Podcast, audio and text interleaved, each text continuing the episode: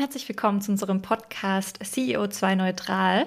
Wir begrüßen euch wie immer zu unserem Austausch mit spannenden Gästen, äh, nämlich dazu, wie können eigentlich Unternehmen, UnternehmerInnen und aber auch MitarbeiterInnen sich einer Reise anschließen zu einem nachhaltigeren Unternehmen und zu einem nachhaltigeren Sein.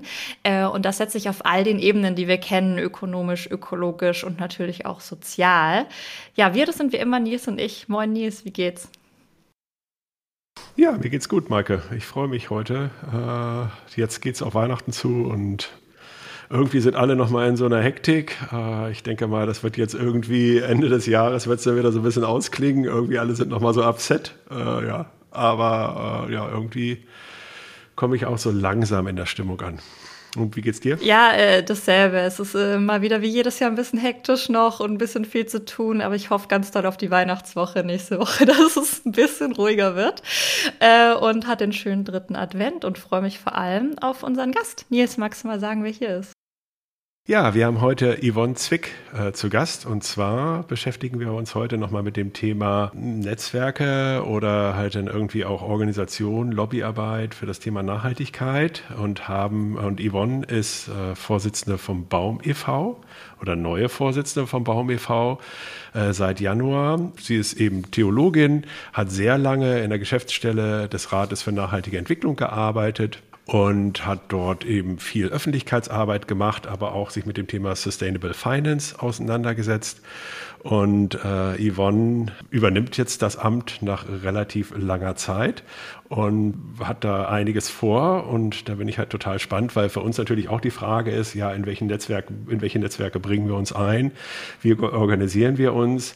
Wir hatten ja auch schon mal mit Katharina Reuter gesprochen zum, äh, zum Bundesverband Nachhaltige Wirtschaft. Und, äh, und jetzt habe ich halt so gefühlt, haben wir jetzt halt so ein bisschen, ja, ich sag mal auch so die, die Größe oder eigentlich so ein bisschen den Platzhirschen zu Gast. Und äh, da freue ich mich halt irgendwie total drauf, äh, dort halt dann einfach äh, mal einfach so ein bisschen zu gucken, ja, was, was Baum e.V. so macht, äh, wie wir uns da einbringen können. Herzlich willkommen, Yvonne. Hallo, vielen Dank, Nils. Guten Morgen, Maike. Hi, Yvonne. Ja, das war natürlich mal ein Intro äh, als Platzhirsch. Ähm, ähm, wir starten immer ganz gern mit einer, mit einer persönlichen Frage am Anfang, nämlich, äh, wie bist du denn eigentlich zum Thema Nachhaltigkeit gekommen? Also begleitet dich das Thema schon immer? Gab es irgendwie ein oder mehrere entscheidende Erlebnisse, die du hattest, die dich jetzt auch in diese Richtung sozusagen gebracht haben?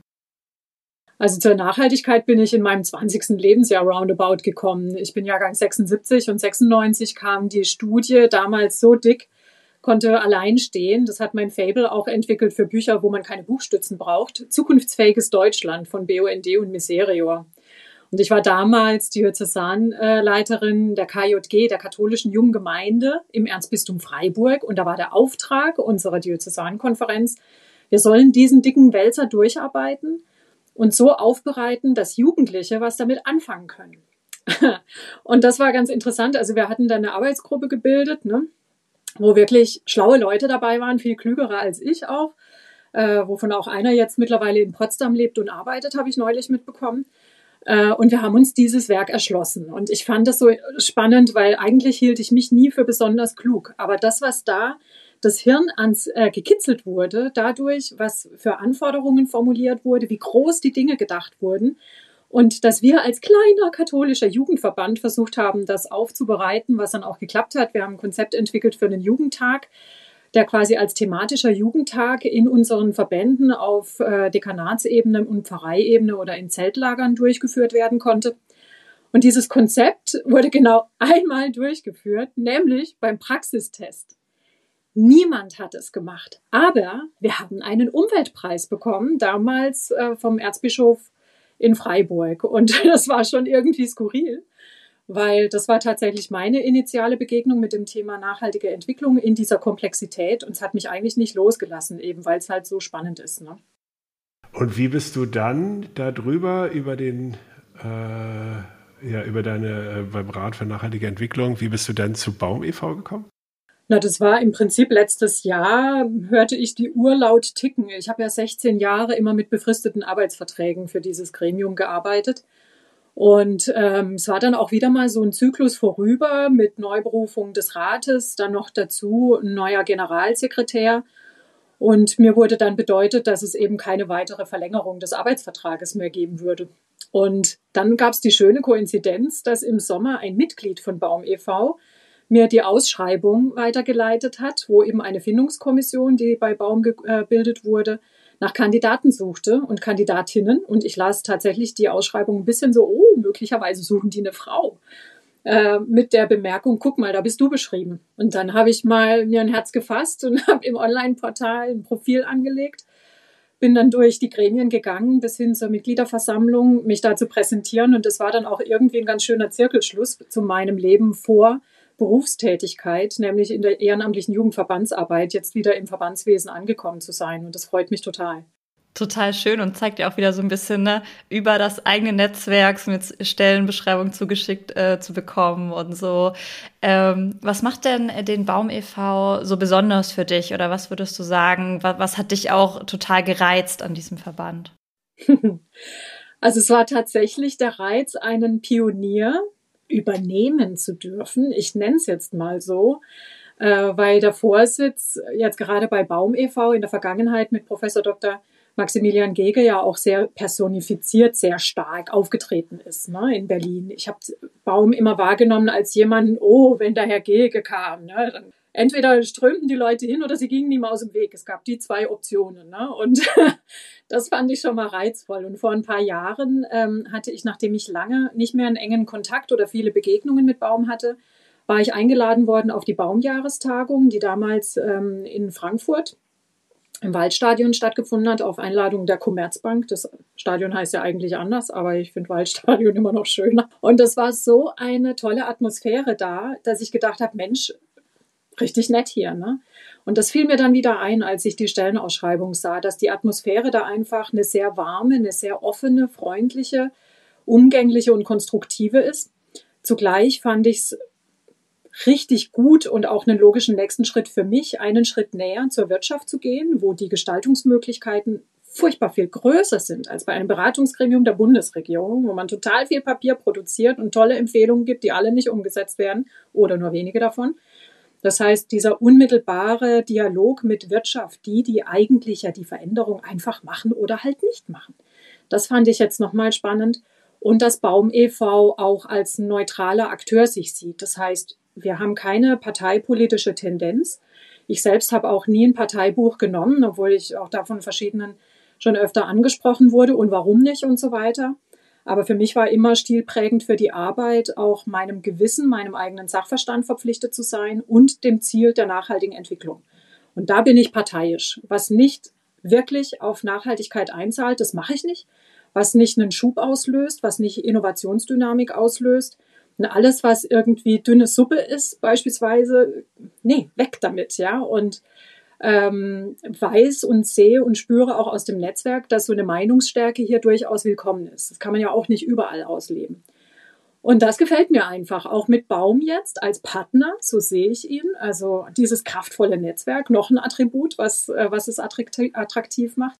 Damit jetzt nochmal spielerisch auch dieses Thema Nachhaltigkeit in einer großen Ernsthaftigkeit voranzutreiben die Atmosphäre, die du angesprochen hast, das finde ich so spannend, weil ich meine, die wird ja von den Menschen ja eben geschaffen, die sozusagen mit in einem Raum sind oder sich da eben engagieren.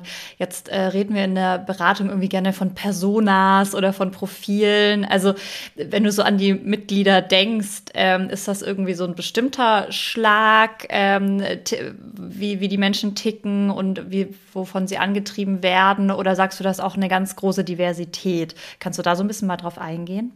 Also ich glaube, das, was alle eint, ähm, die bei Baum Mitglied sind und bleiben, das ist, dass sie dieses Thema mit einer hohen intrinsischen Motivation betreiben. Das Entwicklungsniveau oder der, der Entwicklung, das Entwicklungsstadium der Nachhaltigkeit in den Unternehmen selbst, das kann durchaus divers sein. Aber das, was mir bei allen Gesprächspartnern begegnet, das ist eine große Ernsthaftigkeit. Entweder, dass sie radikal ernsthaft sind und sagen, nur was dunkelgrün ist, ist wirklich nachhaltig, oder dass sie radikal ernsthaft sind in der Suche nach den Antworten, wie komme ich dahin.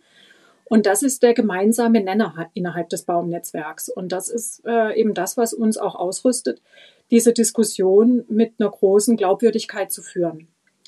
Und ich glaube, dass hier durchaus auch das, was bei uns in der Satzung steht, dass wir eben den unmittelbaren Bezugspunkt zu den Sustainable Development Goals haben, dass wir das 1,5 Grad Klimaszenario, sprich das Pariser Klimaschutzabkommen als Referenzpunkt sehen und das Schließen der Kreislaufwirtschaft auch den Mitgliedern ans Herz legen, die eben den Kodex unterzeichnen, dass sie das auch aktiv unterstützen in den eigenen Geschäftsbeziehungen.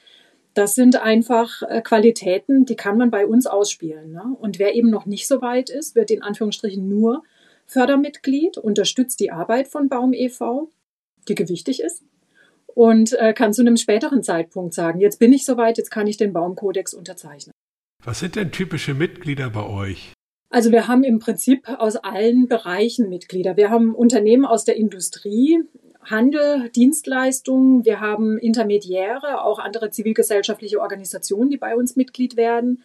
Wir haben Ökopioniere, wenn wir jetzt mal an Veleda denken oder jemanden wie Völkel, Säfte oder Lebensbaum, Memo, den ja viele kennen, Alnatura, der in jeder Stadt vertreten ist.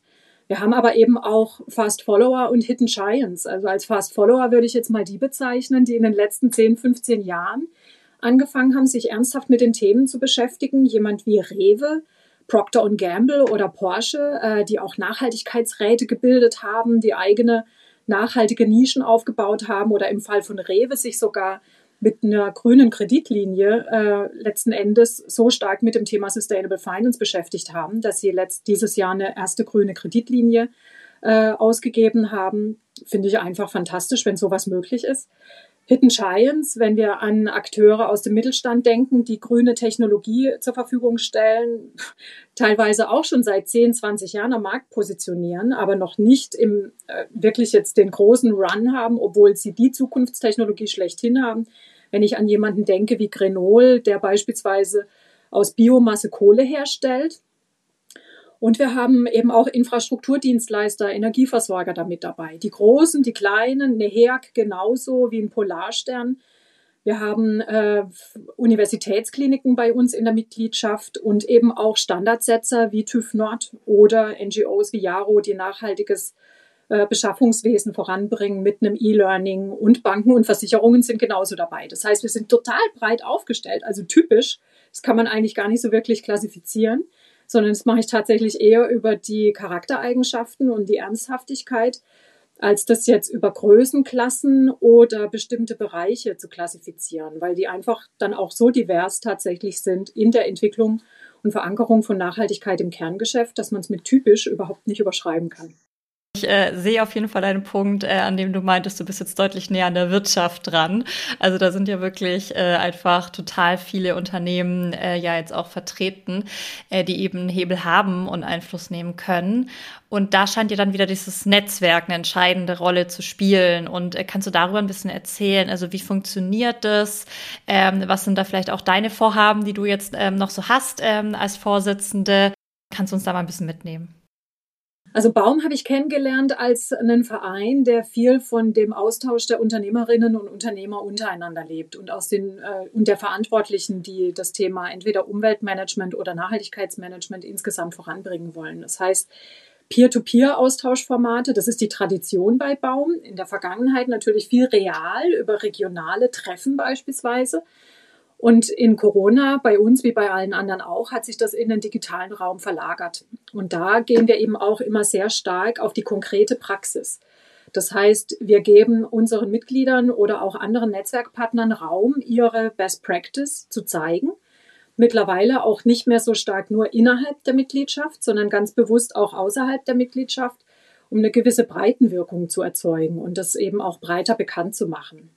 Und den Weg möchte ich gerne weitergehen. Das heißt, die Initiativen, die wir haben, Nachhaltig Digital und Wirtschaft pro Klima, sind jetzt seit diesem Jahr auch so aufgesetzt, dass sie ganz bewusst auch Nichtmitglieder ansprechen, um sich beispielsweise temporär einklinken zu können in Transformationsvorhaben. Und so haben wir jetzt äh, zwei Schwerpunktthemen bei Wirtschaft pro Klima beispielsweise äh, dieses Jahr so ein bisschen verprobt und entwickelt. Das eine ist die klimaneutrale Veranstaltungswirtschaft, dort Informationsformate ähm, und eben auch einen Prozess draufzulegen, der nächstes Jahr sich verbreitern darf.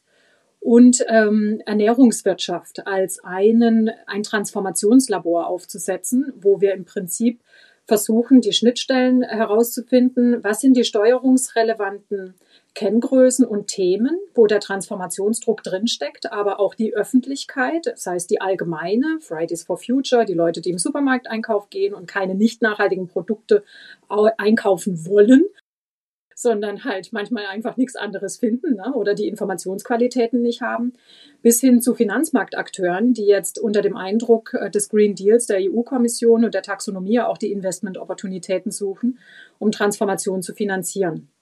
Und da, wenn wir da schaffen, die Überlappung herauszuarbeiten, was sind die Wirkungsindikatoren, die Steuerungsindikatoren und die belastbaren Informationsindikatoren, die für Kapitalgeber äh, relevant sind, dann können wir einen Schub auslösen und können es schaffen, diesen Knick von CO2-Emissionen binnen zwei Jahren hoffentlich herbeizuführen. Und da buttern wir jetzt rein. Ne? Und da eben ganz bewusst nicht nur an die Mitglieder gerichtet, weil die haben ja die Haltung im Prinzip schon, sondern das ausstrahlen zu lassen.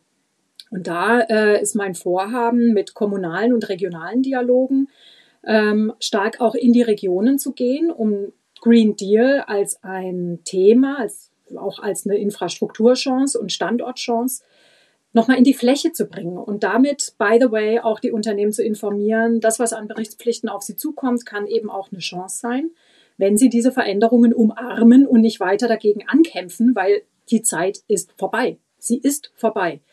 Und in dem Stile ähm, werden wir eben diese Transformationsprojekte aufsetzen, um auch neue Partnerschaften zwischen Politik und Wirtschaft zu kreieren, wo Zivilgesellschaft dann natürlich eine Rolle spielt, aber eben auch die Gesellschaft allgemein, sprich die Bürgerinnen und Bürger, die ja auch gerne da leben, wo sie leben und gerne da leben bleiben wollen, wenn sie dort eben weiter ein gutes Leben führen können. Und das, äh, glaube ich, ist etwas, wo wir auch produktiv gegen bestimmte Befürchtungen angehen können, indem wir die Unternehmen ermutigen, in nachhaltige Geschäftsmodelle zu investieren, ihre Geschäftsbereiche unter dem Aspekt auch nicht nur umzubauen, sondern vielleicht sogar zu erweitern und damit aber auch letzten Endes die Bürgerinnen und Bürger mitzunehmen. Das bedeutet, du siehst das Netzwerk eben auch viel breiter als jetzt nur in der Wirtschaft. Das ist ja eben auch unsere Erfahrung. Also ich glaube, diese Vernetzung muss ja stattfinden. Ne? Also diese Vernetzung eben zwischen Politik und Wirtschaft, zwischen Zivilgesellschaft und Wirtschaft, weil ja am Ende beeinflusst sich das ja auch immer alles wiederum. Ne? Was wünschst du dir von den anderen Akteuren, äh, wenn du jetzt mal so schaust? Also Stichwort Mitglieder, Stichwort Politik. Also ich wünsche mir von den Akteuren weniger Angst und mehr Mut, äh, in Netzwerken zu denken. Auch in ja, also wo kann man sich auch ergänzen und gegenseitig unterstützen? Und wo kann man die knappen Ressourcen klug und effizient wie einsetzen? Und wo greifen vielleicht auch Räderwerke ineinander, sodass man sich gegenseitig entweder verstärken, unterstützen oder auch im positiven Sinne mal unter Druck setzen kann, irgendwo etwas zu liefern. Das würde ich mir beispielsweise eben von anderen äh, nachhaltigen Wirtschaftsinitiativen wünschen, dass wir da gemeinsam an einem Strang ziehen, um eben auch die Dialoge kommunaler und regionaler Akteure mit konkreten Unternehmerinnen und Unternehmern zu ermöglichen. Weil ich glaube, davon können alle Seiten profitieren, wenn man eben genau dahin hört, wo eben nicht die finanzstarke Lobbykraft dahinter steht, wo aber ganz viel Praxis passiert, die überzeugend ist, die verprobt ist und die auch äh, letzten Endes die Verantwortlichen in der Politik unterstützen können, nochmal deutlicher hinzustehen und zu sagen, wir wissen, dass Zukunftswirtschaft eine Chance hat, ja, und dass das überzeugt, selbst wenn die möglicherweise kleiner nicht so laut sind, aber eben doch viel Power haben, nämlich qua Überzeugung und den Jahrzehnten äh, Erfahrungen damit, dass man damit tatsächlich auch ein gutes wirtschaftliches Modell aufstellen kann. Ich wünsche mir weniger Angst vor Kooperation auch äh, bei anderen nachhaltigen Wirtschaftsinitiativen beispielsweise, wobei ich glaube, da haben wir in diesem Jahr auch schon viel, viel im Dialog miteinander abgebaut. Und ich wünsche mir, dass wir alle miteinander mehr Überzeugungskraft Richtung der Anti-Nachhaltigkeit eingestellten Lobbyisten, die aber halt so präsent, so laut, so überall in allen Prozessen drin sind, aufziehen. Weil das ist eigentlich ja, äh, ich sage jetzt mal, die, die, die Grenzlinie, ne? nicht zwischen zwischen uns, auch nicht zwischen Umweltverbänden und nachhaltigen Unternehmensverbänden, sondern im Prinzip in Richtung derer, die teilweise noch gar nicht mitbekommen haben, was auf sie zukommt, weil sie eigentlich von ihren eigenen Verbänden schlecht vertreten sind und nicht erklärt bekommen, warum sie sich jetzt damit befassen müssen. Wie kann es sein, dass 99 Prozent der deutschen Wirtschaft noch im Dornröschenschlaf ist und sich denkt, ach, wir können weitermachen wie bisher und Atomkraft, ach guck, da geht ja die Diskussion wieder auf, jetzt gucken wir mal, wann wir uns überhaupt bewegen müssen. Das treibt einfach nur die Preise. Und ich glaube, das muss noch viel, viel deutlicher werden, dass fossile rauskommt, aus, rauskommen aus den Portfolien, raus müssen aus den Geschäftsmodellen und das nicht nur, weil hier irgendein Hype oder irgendein Dramaszenario gemalt wird, sondern weil es die Leute auch nicht mehr wollen. Und das zu artikulieren, gerade auch im einigen Geiste mit der For Future Bewegung, das ist eben etwas, was auf meiner Agenda groß steht und das aber belegbar mit betriebswirtschaftlichen Zahlen, Daten, Fakten. Das finde ich nochmal einen ultra spannenden Blickwinkel tatsächlich. Also das wirklich auch hier mal umzudrehen und eigentlich die anderen Verbände äh, ja, da mal wirklich auch in Frage stellen und gar nicht so mit, auch wieder nicht mit Haut drauf, sondern einfach, na ja, ähm, das ist ja letztlich, wie du sagst, schlechte Beratung, die ihr dann euren Unternehmen gebt, wenn die sich nicht zukunftssicher aufstellen können. Ne? Finde ich einen ultra, ultra spannenden Blickwinkel. Ich würde gerne noch mal einmal noch mal den Blick ähm, auf euch werfen. Das ist auch immer dann eine spannende Frage sozusagen, wie ähm, lebt ähm, ihr denn sozusagen die Nachhaltigkeit? Ähm, Gibt es da auch noch Dinge, die ihr euch vorgenommen habt, wo es vielleicht auch noch so ein bisschen hackelt?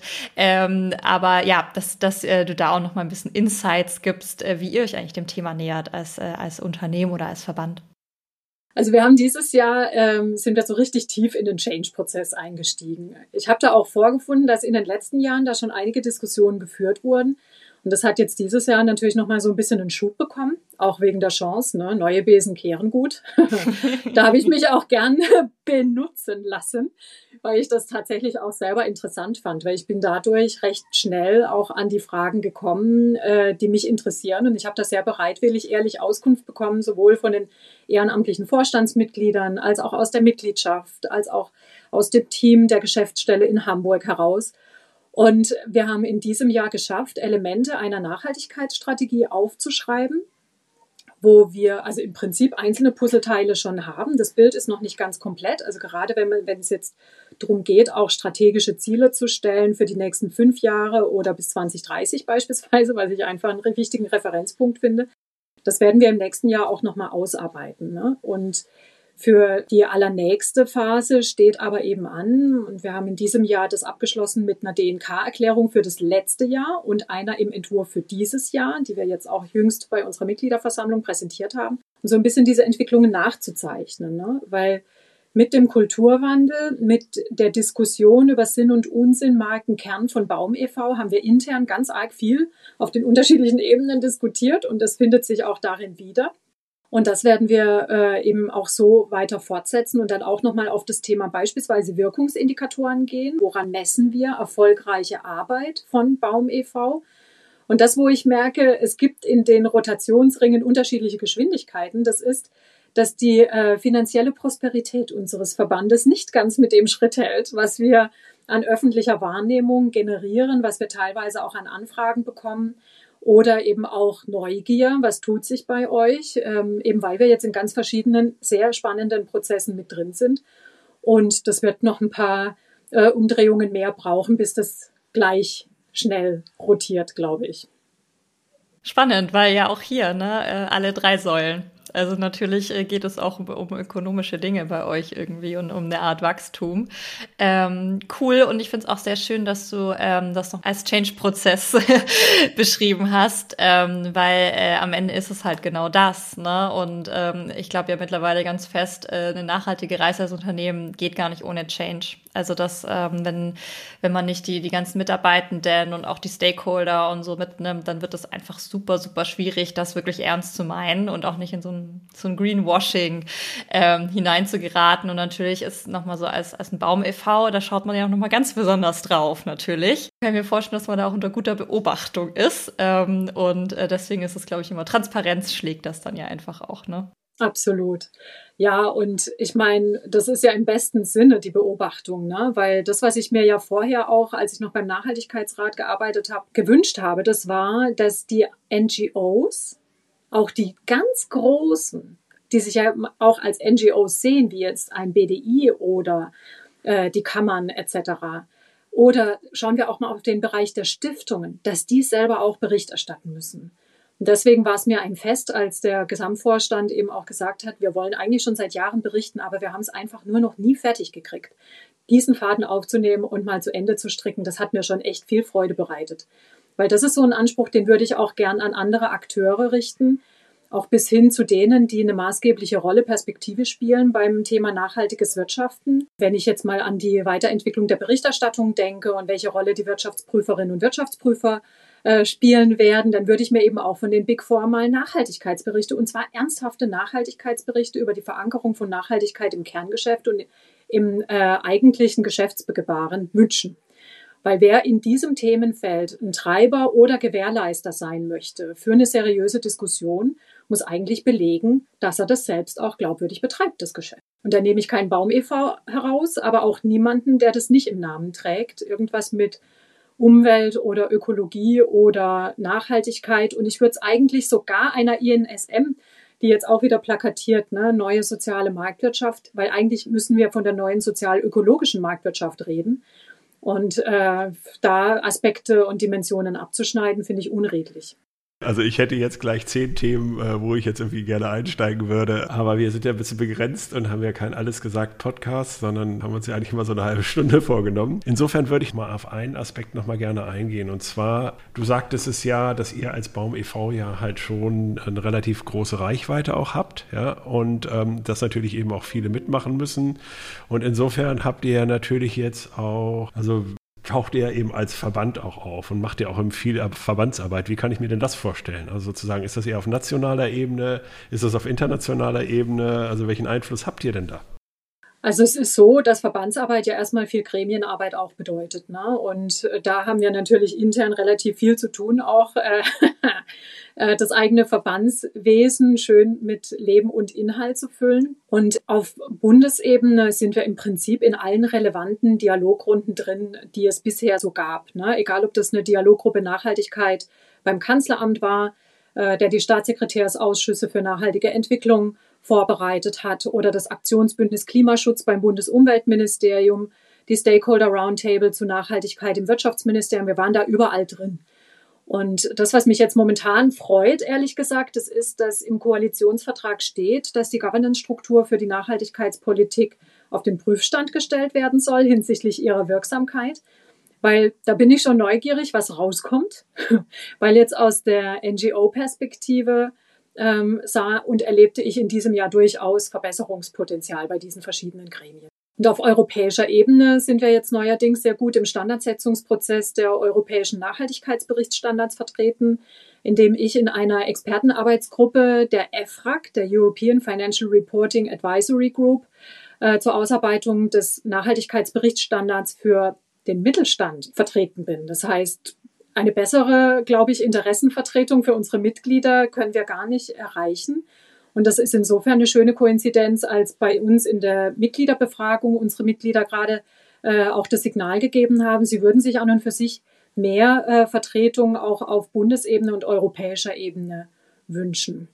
Und das auf Bundesebene, glaube ich, da kann man Haken dran machen. Das war in der Vergangenheit schon exzellent. Das auf europäischer Ebene ist jetzt tatsächlich so eine Gelegenheit, äh, die ich ergriffen habe und die genau anscheinend so ein Mitgliederinteresse trifft. Und da wird meine Agenda eben auch wieder sein, ne? sozusagen das, was an Praxis in den Unternehmen bereits umgesetzt wird und funktioniert, das zu versuchen, ja, auf europäischer Ebene mit reinzubringen, dass es eben nicht ein losgelöster Standard ist, sondern einer, der kohärent ist mit dem, was in Industrie äh, bereits an Nachhaltigkeitsstandards vorhanden ist und auch an Berichtspraxis im besten Sinne sich bewährt hat. Das ist total spannend. Berichtswesen hat ganz stark mit Verbindlichkeit zu tun. Das wäre jetzt auch so ein bisschen die, die vorletzte Frage an dich. Was deiner Meinung nach für mehr Verbindlichkeit gerade eben auch bei Firmen und bei Unternehmen, wie wir das eben schaffen können, dass das, dass das kommt und ernster genommen wird? Also ich glaube, äh, dafür, dass es kommt und ernster genommen wird, dafür sorgt die EU-Kommission momentan mit den Regulierungsinitiativen zur CSRD, der Corporate Sustainability Reporting Directive die die alte Berichtspflicht zur Offenlegung nicht finanzieller Informationen modernisieren wird. Da wird der Kreis äh, der berichtspflichtigen Unternehmen massiv ausgeweitet werden. Das wird auch Effekte in Deutschland haben. Und da muss man eigentlich gar nichts tun, außer abwarten, dann gucken, was wirklich im nationalen Umsetzungsgesetz drin steht und möglichst sich halt jetzt schon auf die Socken machen, um die Prozesse aufzubauen, damit man dann, wenn es soweit ist, berichtsfähig ist. Weil ähm, das werden keine grandiosen, überbordenden Neuigkeiten sein für die, die schon berichten zu diesen Themen. Es wird höchstens dann nochmal Justierungen geben bei denen, die zum Beispiel bisher das Prinzip äh, der doppelten Wesentlichkeit abgelehnt haben, die eben gesagt haben, nee, nee, die Wesentlichkeit bestimmt das Unternehmen selbst und kein Umfeld und auch keine Wirkung meiner Produkte und Dienstleistungen. Doch, das kommt auf jeden Fall rein. Das heißt, sich damit zu beschäftigen und auch mit einem Lieferketten-Sorgfaltspflichtengesetz beziehungsweise dem Rahmen äh, Wirtschaft und Menschenrechte, OECD-Leitsätzen etc., das kann man alles jetzt vorwegnehmen, sich da intellektuell schon damit zu beschäftigen, was haben wir schon, was brauchen wir noch an Prozessen, um dann auf Knopfdruck einen äh, Bericht ausspucken zu können. Weil dann wird es tatsächlich ein Thema, was man gestalten kann. Und die Ernsthaftigkeit, ich glaube, wir alle können es prägen, indem wir auch aufpassen bei der Greenwashing-Diskussion, nicht zu unerbittlich zu werden, sondern auch manchmal zu sagen, okay, wenn ein Unternehmen einsteigt, dann ist es auch in Ordnung, mal mit ESG anzufangen, also mit einer billigen Indikator, indikatorgestützten Berichterstattung vom eigenen Standpunkt aus, weil irgendwie muss ich ja anfangen. Und der Referenzrahmen sozusagen mit einem Pariser Klimaschutzabkommen oder der ganz ganz harten und echten und starken Nachhaltigkeit, das kann dann später noch kommen. Und auch da brauchen wir die Instrumente noch, um diese Transition von einer Nachhaltigkeitsberichterstattung aus der Logik äh, des Unternehmens heraus hin zu einer echten Nachhaltigkeitsberichterstattung. Da müssen wir noch viel mehr Hilfestellung geben, damit die Unternehmen das können.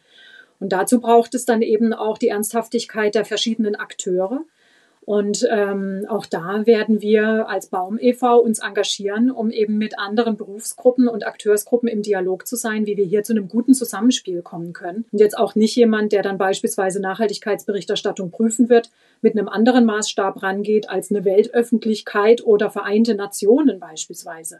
Das geht dann einfach nicht. Sehr spannend. Also dieser Aspekt, eben genau diesen Appell, ne? Also weil am Ende werden die angemeckert, die sich aus dem Fenster lehnen und halt irgendwie was tun. Da schließt sich ja der Kreis zu diesen 99 Prozent der Firmen, äh, die halt dann irgendwie halt irgendwie noch zu wenig tun und die sich halt irgendwie erstmal zurücklehnen. Fern macht es ja wahrscheinlich eher Sinn, dahin zu gucken und äh, dort äh, auch mal zu pieken, als immer auf die zu pieken, die schon unterwegs sind, weil sich nämlich gezeigt hat, auch in wissenschaftlichen Untersuchungen, dass selbst wenn man mal zu grün gewaschen hat am Anfang, dass trotzdem die Geschwindigkeit, die Transformationsgeschwindigkeit gegenüber den anderen Gruppen anscheinend äh, dann halt höher ist, weil man dann ja nachziehen muss. Also man muss die Lücke schließen, äh, irgendwann über kurz oder lang zwischen dem, was man vorne erzählt und dem, was man tatsächlich tut. Also insofern habe ich auch für mich halt mal so ein bisschen das abgespeichert nach dem Motto, naja, äh, vielleicht an der Stelle nicht so streng sein, sondern an einer anderen Stelle äh, vielleicht äh, dort halt ein bisschen genauer hinzugucken. Zu guter Letzt nochmal dein Appell. Was sagst du denn, Yvonne? Was äh, möchtest du den Hörern und Hörerinnen nochmal mitgeben?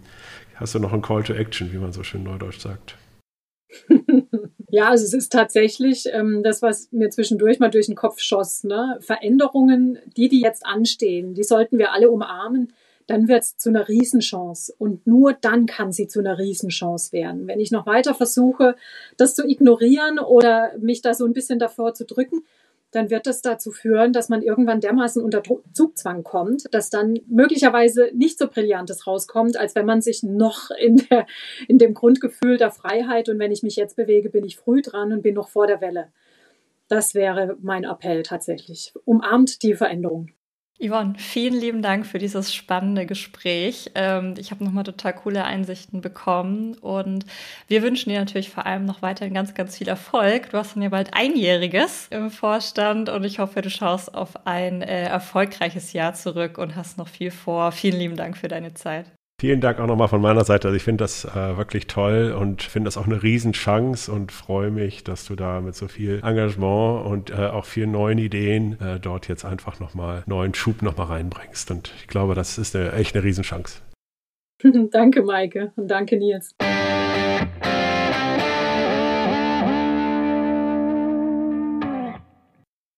Nils, wir haben mit Yvonne gesprochen, äh, Vorsitzende vom Baum e.V. Äh, tolle Frau, oder?